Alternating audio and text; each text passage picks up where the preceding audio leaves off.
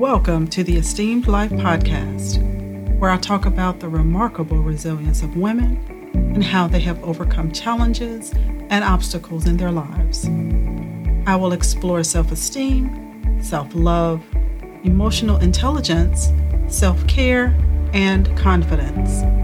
I am your host, Michelle Hall, a certified Christian life coach and personal development strategist who help women of a mature age overcome and resolve negative childhood experiences. Let's get into today's episode. Hello, esteemed ones. Today, I'm talking about child sexual abuse and the effects it produces in adulthood. This subject is often considered taboo or not to be discussed. Well, I'm here to tell you that somebody needs to discuss it because it happens far too often to far too many people.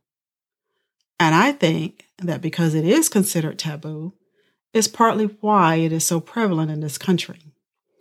Many cases are not reported, which means perpetrators are not caught and prosecuted, and they remain walking around in our streets. The National Child Traumatic Stress Network defines child sexual abuse as any interaction between a child and an adult or another child in which the child is used for the sexual stimul- stimulation of the perpetrator or an observer. Sexual abuse can include both touching and non touching behaviors. Non touching behaviors can include voyeurism, as in trying to look at a child's naked body, exhibitionism, or exposing the child to pornographic material. Children of all ages, races, ethnicities, and economic backgrounds may experience sexual abuse. The statistics surrounding child sexual abuse are staggering, and those statistics are representative of cases that were reported. It is said that one out of five female children are abused, sexually abused, before the age of 18. And one out of 20 boys are sexually abused by the age of 18. As I said, those statistics come from reported cases, usually through Child Protective Services. But what about the unreported cases? Like mine. I didn't report the abuse that I suffered. And I have spoken to many other women who were abused as young girls, and they didn't report theirs either. If one in five girls are sexually abused per reported cases. What is the real number of girls who are abused? Same for boys. The number is much higher than what is reported. Child sexual abuse is a lot more common than you might think. Another staggering statistic is who the perpetrators of these crimes are. Statistics indicate that 93% of children know their abuser. These people may be a parent, uncle, cousin, sibling, close family associate, or youth leader or pastor. 88% of abusers are male. Although we know sexual abuse occurs in children of all ages, Statistics indicate that the most vulnerable age for child sexual abuse is between the ages of 7 and 13. Another statistic I found indicates that the typical pedophile will commit 117 sexual crimes in a lifetime. That is simply unacceptable many of whom are never reported or prosecuted for their crimes.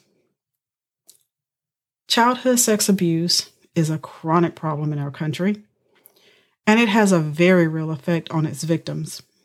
Children suffer mental, physical, and emotional damage as a result of the abuse. Unfortunately, some of the mental and emotional abuse may come from the very adults they report the abuse to. Sometimes children, especially girls, are blamed for abuse. Girls could be blamed because they dressed a certain way or were being fast, in air quotes, in front of men. At seven, eight, nine years old, dressing a certain way or being fast? Really? Instead of holding the men accountable for their behavior, you blame it on a child. Absolutely ridiculous. Or perhaps the adult simply does not believe them. Or maybe they tell the child to either suck it up or to be quiet about it. Trust is breached automatically by the perpetrator. But then to have the adult you trust enough to tell, either accuse or dismiss you, is devastating and it can crush your spirit. I do not understand how putting the blame on a victimized child instead of an adult man or woman is even an option in somebody's mind. Other effects include feeling isolated and afraid all the time. They may have nightmares, suffer from PTSD and depression, or have suicidal thoughts. They may experience shame, anger, guilt, anxiety, self blame, and despair that leads to a lot of other negative or bad behaviors in their lives. One report I found even stated that children may suffer brain damage because of stress hormones produced from the fear and uncertainty of day to day life. The hormones remain at a high level because the children are always in a state of fear, and it can cause damage in the brain. Some common physical effects of young female victims include internal damage to reproductive organs, early onset menstrual cycles, and pregnancy. So, how does this manifest in female adult survivors? Well, we carry whatever effect we had from childhood into adulthood.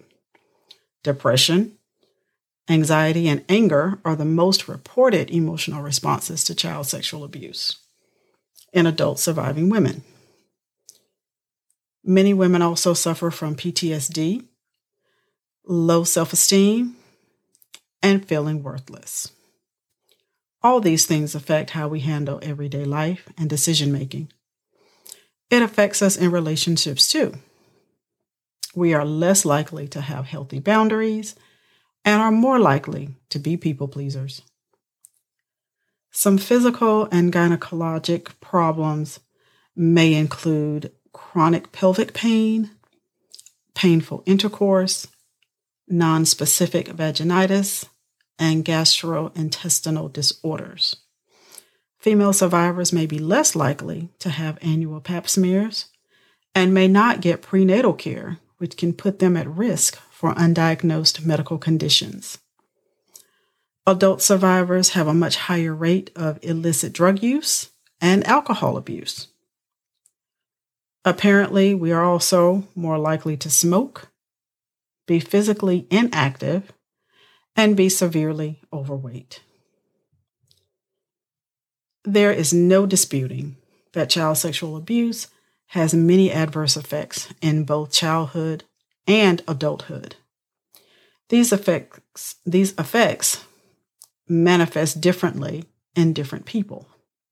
But regardless of how it manifests, it is a very real and significant thing to each person who has endured this very heinous violation. You know, I think about the many people who have been violated in this way, and my heart bleeds for them because I know from my own personal experience how that violation made me feel for so many years. No one has the right to touch you or enter your body without your permission. It is just wrong. There is one memory that rings loud in my head about when I reached the age of consent. I had been robbed of a true first time experience, which is a rite of passage for most young women. I actually have no recollection of the real first time. I guess I blocked it out. I know I cannot change it, but I can't help but feel sad when I think about it.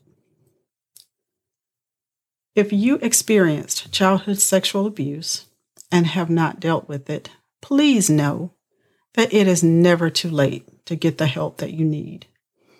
You are worth it, and it is probably the best self care that you can do for yourself.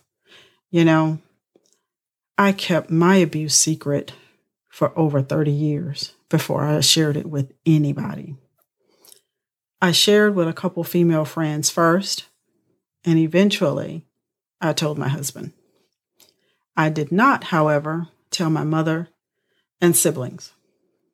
I had vowed to myself and God to never reveal this offense to my family because I knew that it would cause separation and dissension in the family, and I did not want to be the cause of that.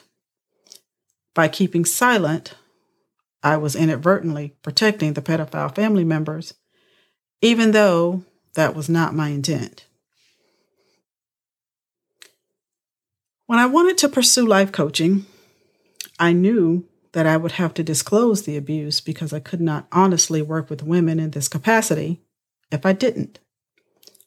So, I didn't pursue life coaching during that time. I actually had a conversation with God, and I said that I would not disclose this part of my life to my family. So I could not be a life coach. Look, I was so serious, y'all. I mean, I was for real, for real serious. Well, God probably laughed at me and said to himself, Oh, you will. In due time, daughter. In due time. And you know what? He already had the situation in motion for me to reveal the offense. And when the time came, I was able to reveal my story with ease. Unfortunately, it involved finding out about a family member who had been violated by the same pedophile family member that violated me.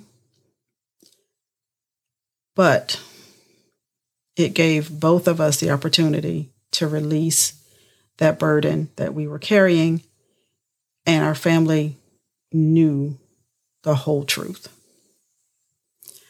after that event, I pursued my life coaching certification. And um, here I am. God always has a plan.